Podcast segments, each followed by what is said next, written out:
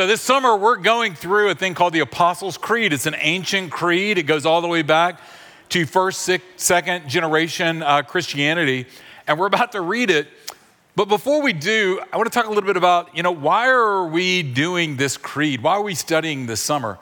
You know, creed is like a statement of faith, it's something that kind of gives us a, a deeper understanding of what the whole Bible is about. It gives us these guidelines. But really, what I want to ask you is I want to take a vote. And I want to find out which side of the most critical issue in our country right now you stand on. And I'm going to ask you to raise your hand and vote, okay? All right, I'm with, the issue is do you believe in Bigfoot? All right, so if you believe in Bigfoot, raise your hand. Oh, you bunch of doubters. If you don't believe in Bigfoot, raise your hand. Okay, that's really good. All right, so trust me, this has something to do with the sermon, all right? So I don't believe in Bigfoot. I know for the five of you that do, that's a shocker, all right? But here's what's fun for me. How many of you don't believe in Bigfoot, but you like watching those shows where they're looking for Bigfoot? Why? Because we know, we know no matter what's going on in the woods, it ain't Bigfoot. We don't know what it is. We just know it ain't Bigfoot. And so it's immensely curious to watch these people run around the woods trying to figure out what it really is when we know it's really not Bigfoot. That's a creed. Somebody want to close this in prayer? Let me tell you why. Because in your life, trust me, if you don't have this experience already, in your life, you're going to face things that you don't understand. You're going to face things that are mysterious to you. And one of those things that you're going to face, that you're going to demand answers for, but for many of them, you're not going to get an answer for it on this side of heaven, and that's suffering. You know, suffering's confusing. We don't often understand why this suffering is taking place in the world or why this suffering is taking place in your life. And as Christians, we don't have answers to all the suffering. We just know what the answer is not. So the noise in the woods, we know it's not Bigfoot. All right, now you're making the connection that took way too long. Is that when I have these mysterious things happen in my life and I come to the creed, the creed reminds me suffering's not in the world because God doesn't care. Suffering isn't in the world because God isn't good. Suffering isn't in the world because God isn't your father or that Jesus Christ isn't real. And so it may not give us the answer of why it's there, but it helps us have confidence in what the answer is not. So, a creed really serves as a foundation for us to stand on even when we approach the hard things to study in Scripture. You with me? So, we're studying it this summer. So, why don't we read it together? Join me in reading the Apostles' Creed. I believe in God, the Father Almighty, creator of heaven and earth. I believe in Jesus Christ, his only Son, our Lord, who was conceived by the Holy Spirit, and born of the Virgin Mary, suffered under Pontius Pilate, was crucified, died, and was buried. He descended to hell. The third day he rose again from the dead. He ascended to heaven. He is seated at the right hand of God, Father Almighty. From there he will come to judge the living. I believe in the Holy Spirit, the Holy Catholic Church, the union of saints, the forgiveness of sins, the resurrection of the body, and the life everlasting. Amen. Lord, I pray that in this short time where we dive into your word and the gift of this creed, we stand on the shoulders of the saints that have gone before us. And we pray for courage, Lord, because um, Lord, it's easy to look at truth and to uh, step back from it. It takes courage to look at truth and embrace it and give our lives to it. Would you give us that kind of courage, we pray? In Christ's name, amen. So, we talked a couple of weeks ago, we started this series by talking about uh, belief. And if you remember, we talked about belief is really made up of three things it's made up of uh, my head, what I believe, uh, God has given us brains to work, but it's also uh, made up of our hearts and how we feel and emotionally engage, and it also is made up of our feet. And where these three things come together, we find what we really believe. And as believers, as Christians, as followers of Christ, we're learning about Christ, we're having our affections drawn to Christ, and also we're giving ourselves by faith to the works of Christ. Then last week we talked about God the Father and how God and His infinite wisdom and all His just endless uh, knowledge of the world decided the best way for you to address Him as Father. And today we're going to talk about I believe in Jesus Christ, His only Son, our Lord. So we have three, let's get rid of Bigfoot, all right? He was good. He served his time, I know. So there are three things here Jesus, Christ, and Lord. So you ready to dive in? You with me this morning? That 8:30 crowd, man, they were they were slackers. Just dragging. So come on, stay with me. So the first thing we're going to talk about is Jesus. And let me tell you what we first say when we say we believe in Jesus. Uh, Chad, stand up. Y'all know Chad? You're looking good, man. Last time I had you st- stand up, I tore your shirt. I'm not going to do it this time. Go back, watch the video. Um, is Chad here with us today? Is this Chad? Yes. And he's real. Thank you, Chad. Super tan, that's right. He does have a tanning booth in his garage. No. The first thing that we say about I believe in Jesus is that we believe that Jesus came in the flesh. We we said that he really existed. He's a historical figure that came to this earth, lived on this earth, died, then rose again. We saying that, first of all, he wasn't a ghost, he's not a hologram. It wasn't like God pretended to be man, like in Mission Impossible, where he had that machine that made him a mask, you know, to mask that he's really God. No, we really believe that God became flesh. In other words, when he got tired, he slept. When he got hungry, he ate. When he got sad, he cried. When he was happy, he laughed. I mean, I would love to have sat around the fire each night with Jesus and the disciples because it wasn't just holy talk, you know? You gotta know they were cutting up all the time. And that would have been a lot of fun to see the personality because he had one, his sense of humor because he had one. And Jesus was so real that he actually died. He gave his life. He was one of us. But we can't just stay there. We can also say, when we say we believe in Jesus, we believe he was a great teacher. And this is really a common thing in the world that we live in. it is almost impossible to deny just the genius of Jesus' teaching. When you look at the Sermon on the Mount, even Gandhi, Gandhi said that he uses that to, to train all his disciples. And when we lived in Charlottesville, Virginia, we lived about two miles from Monticello, which you may know is the home of Thomas Jefferson. If you go and tour Monticello and you go into the gift shop, there is a Thomas Jefferson Bible. And what Thomas Jefferson did is he went in with a razor blade and he cut out all the miracles in the New Testament and in the Gospels.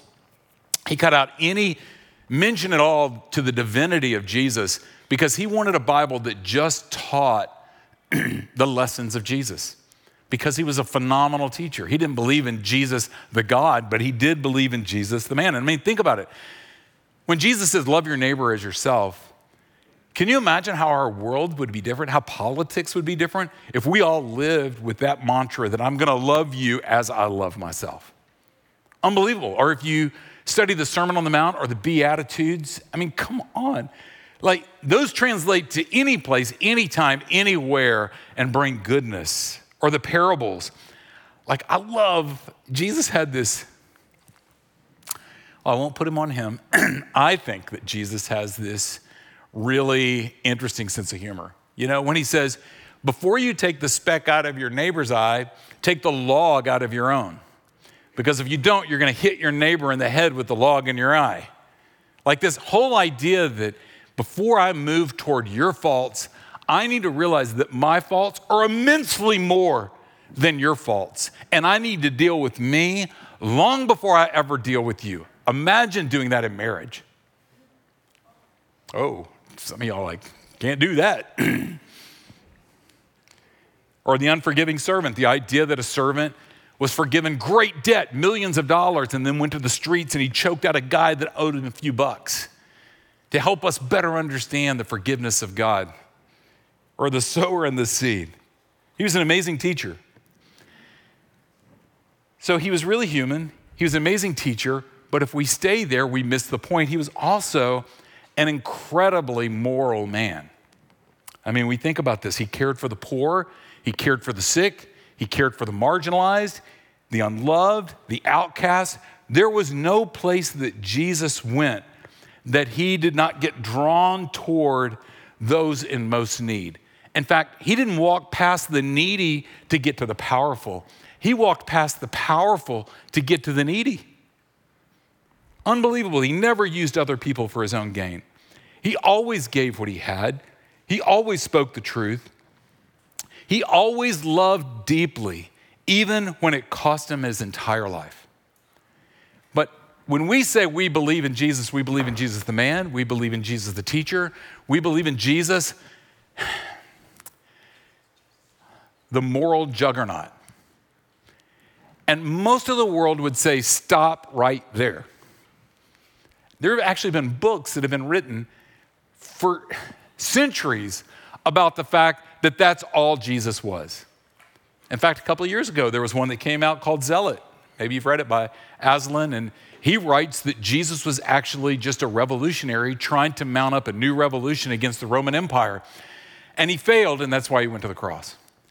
It, it's so common for the world to look at Jesus that way and say, we respect the fact that he was a teacher, he was a moral guide, and he was also just this phenomenal human that had a place in history. And probably they would even respect the fact that his impact on history was astronomical. But we can't stop there. In fact, in Matthew chapter 16, Jesus is with Peter. This is verse 13 when Jesus came out of the region of Caesarea Philippi, he asked his disciples, Hey guys, who do the people out there say that I am? Like, y'all are in the streets? What's the scuttlebutt? What are they saying about me? And they said, Well, some think that you're John the Baptist, come back to life. Some think you're Elijah, you know, because if you've read the story of Elijah, that's chariots of fire into the sky. He never died. He was whisked away with the vow that one day he's going to come again. And at the Passover, there was actually the cup of Elijah that's on the table that nobody drinks because it's set out for Elijah who's coming back. Some think that you're still, others think you're Jeremiah, or maybe you're one of the prophets that have come back to life. And then Jesus does what Jesus does and what he's going to do today. He looks at them and he goes, Who do you say that I am? That's the question for you today. Who do you say that he is? And Simon Peter said, You are the Messiah, the Son of the living God. That word Messiah actually could be translated, You are the Christ. And Jesus Christ, when we say that, we're not saying that Jesus is his first name and Christ is his second name. We're saying that it should be, You are Jesus the Messiah or the Christ. That one is his name, the second is a title. Christos, anointed one, the Messiah. So, what does that mean that he's the Messiah? Wow, I almost dropped this. Let's go all the way back to Genesis 1. You ready? Here we go. We're going all the way back to Genesis 1, and what we find in Genesis 1, 2, and 3, we find paradise.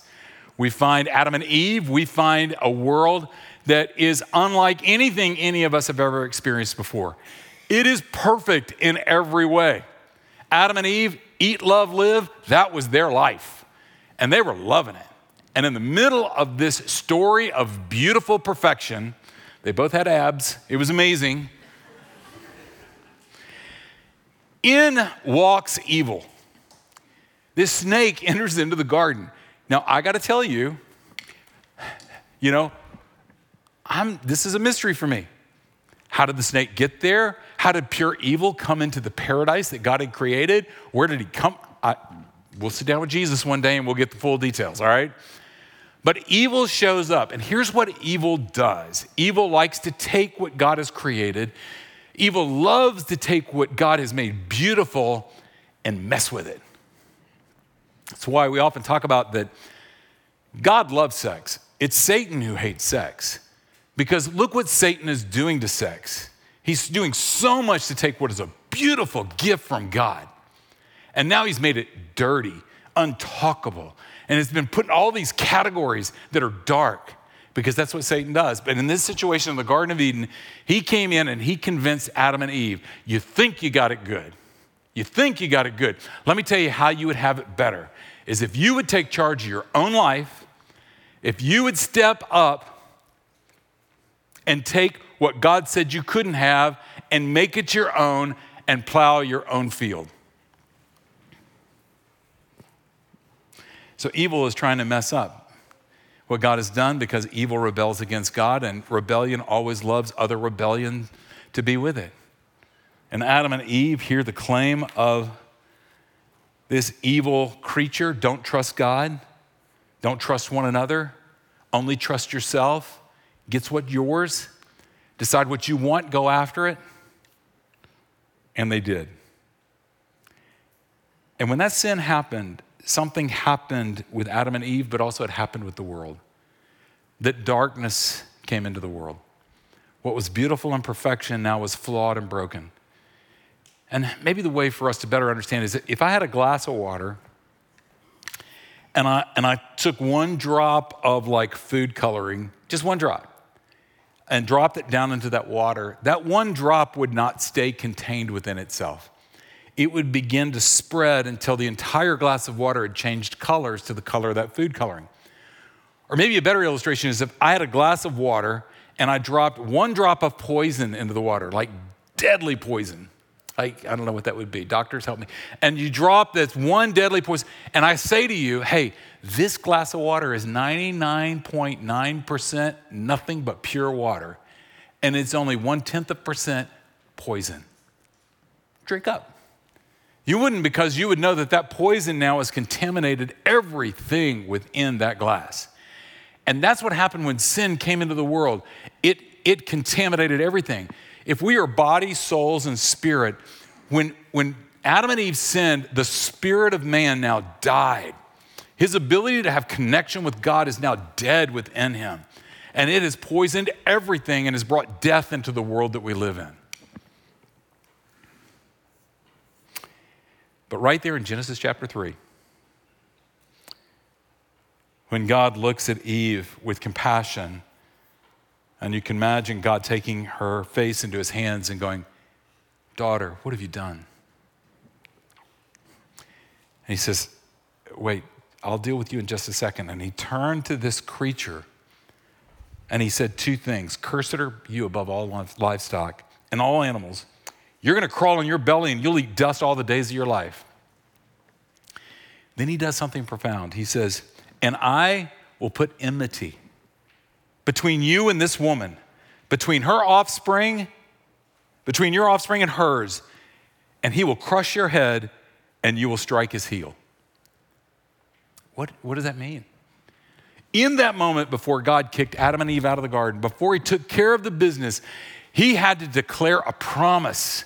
And he declared it to the evil one that one day there's one that's to come that's to crush your head. And when he does, you're to strike his heel.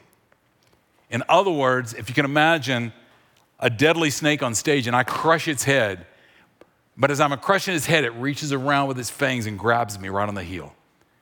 We both die. But there is going to come a day when there's going to be one that will be the head crusher. He's coming.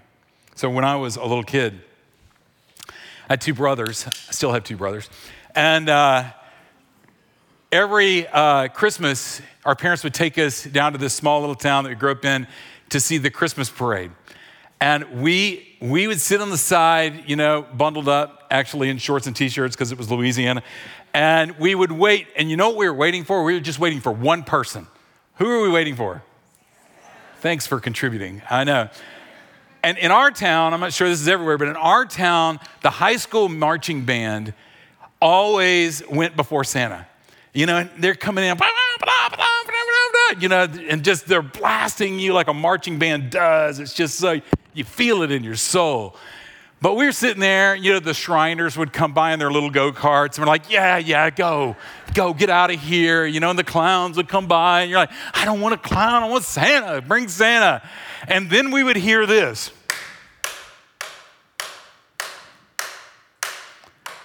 You know what that is? It's the, uh, the guys on the snare drums that are marching in front of the band. And as soon as we hear that, we go, oh, oh, oh, oh Santa's coming. And then you start hearing, and you're like, oh, and you just can't wait because you know he's coming. That's what Genesis 3 is. Genesis 3 is a declaration at the very beginning of the Bible.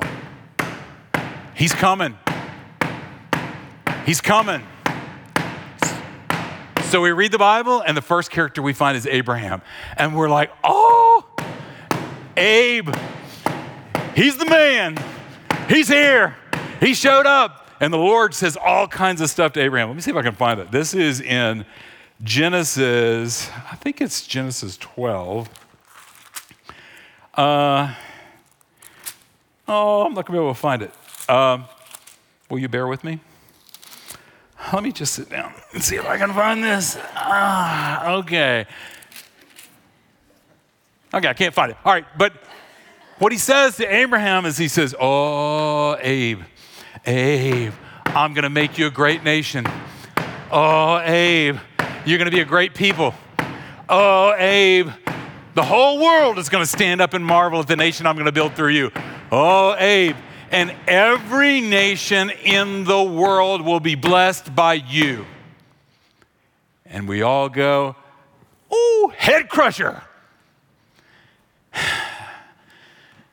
then Abe, poor Abe, they were promised a son, and Sarah couldn't get pregnant. So Sarah said, Hey, Abe, why don't you take on a mistress? That seems like a good idea. So Abe, you know, took up with Hagar, and they had a kid. And it's like, oh, man. And then they go flying into Egypt, and Sarah, she is one beautiful woman. And the king of Egypt spots her and goes, Whoo, got to make her mine. Abraham was so afraid that the king of Egypt was going to kill him that he said, She's just my sister. She's just my sister. If it wasn't for a dream, he was going to let this guy marry his wife. And then we realized the poison that had infected us had also affected Abraham. He wasn't the head crusher. In fact, he was being crushed. But then Judah came along, the nation of Judah, and God said, Through you, I'm going to bless the whole world, and he, He's going to come through you. So we waited, and then David showed up. Oh, you got to go read the stories of David. I mean, come on. This kid was like the goat. Like, he's the greatest of all time. He lived out in the desert. Like, think about that parenting plan. You're a preteen, and I'm going to send you in the desert with a slingshot to defend our sheep, and we'll see you in a couple of years. And he goes, Yes, sir, Dad. And he goes out and he hears about this guy named Goliath. And he comes rolling in and he's like, What are you guys so afraid of? I'll take him out. And there goes, What makes you think you can take him out? And he goes, Man, I killed the lion and the bear out in the wilderness with my bare hands. I can take this guy. And he takes him. And we're like, Oh, he's here.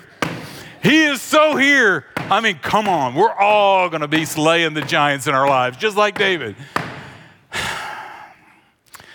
Then David had this little problem. He had an affair. She got pregnant. Then he, he murdered her, her husband. I mean, come on. He had somebody murder him, all right? He didn't actually do it. Then we realized no, bro. He's not the head crusher.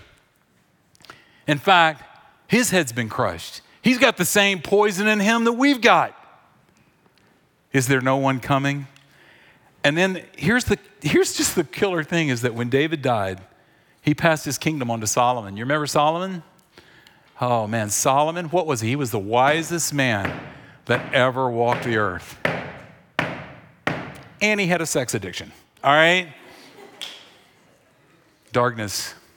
Then he had kids. And those kids, Let's just say it didn't go well. They were power hungry. They too had sex addictions. They were murderers. They were thieves. It's bad. It's really bad until the whole nation falls apart. And the whole nation falls apart and people are losing hope. And then God begins to send prophets. And what do these prophets begin to do? These minor prophets and major prophets and big prophets and small prophets, they're going, He's coming. He's coming. He's coming.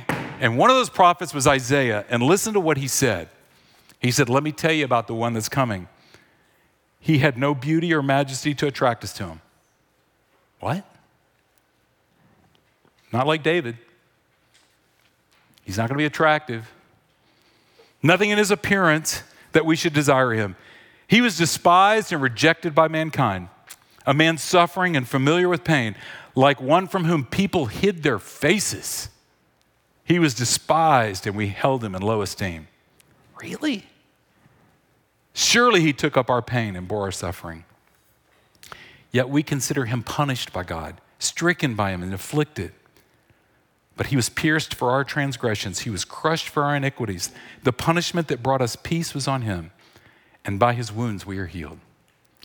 We are like sheep, have gone astray. Each of us has turned our own way. The poison is in all of us. And the Lord has laid on him all our poison, the iniquity of us all. Then the Old Testament's over. That's it. Book closed. You're like, what? Wait a minute. Until you open the first book of the New Testament, Matthew chapter 1.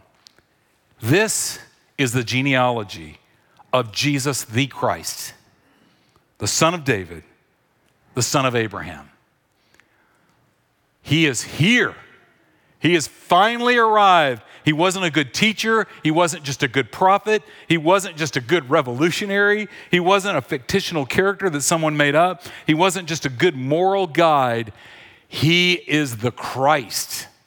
And in John chapter 1, it gives us a picture of who this Christ is. In the beginning was the Word, and the Word was with God. So get this in the beginning, meaning before the creation happened, the Word existed, okay? The pre existed one and the Word was with God. Now get this, and the Word was God. Oh, wait a minute. The Word is God.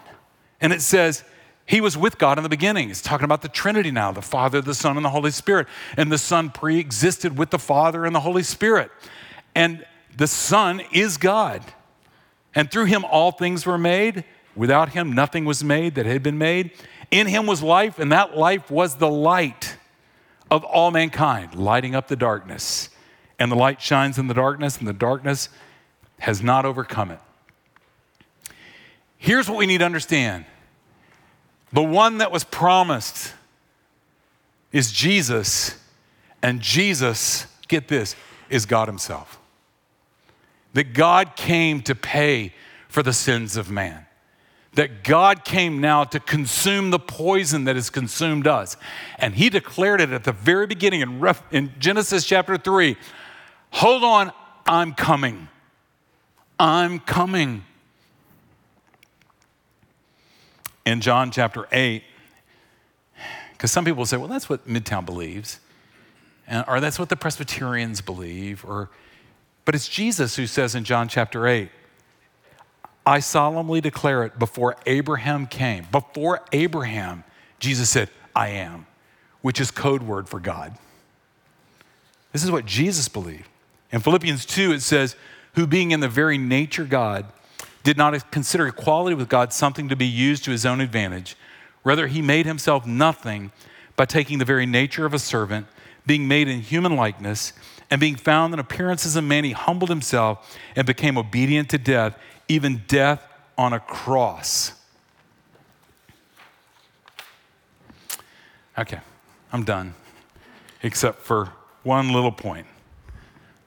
Lord. So let me just make two quick points, and then I'll let you deal with this with Jesus, okay? The first is uh, God doesn't care what you think about him for him to be Lord. He is Lord.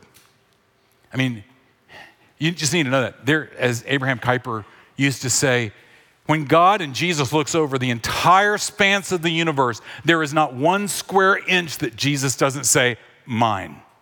That's mine. He is Lord of all. In fact, in Revelations, it says there's going to come a day where, where everyone, every knee shall bow and declare him as Lord because we will see him for what he is. Regardless of what you believe right now, there will come a day where all of humanity will kneel and declare that Jesus is Lord. That is a fact. It's a fact. But that fact has an impact on us right now. In fact, you can believe that Jesus was a man, and you can believe that he is the Christ, the promised one that has come from Genesis all the way up to the cross and the power of the resurrection. You can believe all of that and still not know Jesus. The demons understood this. The evil one is not confused about who crushed his head, but there's no experience that he has with this living Lord. The invitation is ours today. I think I can find this scripture. This is Romans chapter 10. Listen to what it says. This is in verse 9. If you declare with your mouth Jesus is Lord, and you believe in your heart that God raised him from the dead, you will be saved. The poison will be crushed in you, and your spirit will be made alive, and you will have communion with the God of the universe as we were intended to be. As scripture says, anyone who believes in him will never be put to shame. Man, we should just stop there. You hear that promise. If you put your faith in Jesus, the Christ, who is Lord, you will never be put to shame. For there is no difference between Jew and Gentile. The same Lord is Lord of all and richly blesses all who call on him. For everyone who calls on the name of the Lord will be saved. It's that simple. It's that simple. Is that profound. Let's pray. Father, how can it be? What kind of love is this that you would you would knit generations and generations together that a son of Abraham and a son of David that you, Father, would come into this world, that you would become man, but more so, you would become our sin, that you would drink the darkness that has consumed us, that you would devour the poison that has killed our hearts, so that we can be set free that spirit within us would be alive, and then we would become the dwelling place of your Holy Spirit. How can this be? And with your spirit, you bring abundant joy, satisfaction, and no shame. How, how can this be? For those in this room that know how that is, Lord, would you affirm their faith? Would you stir their hearts with affection toward you?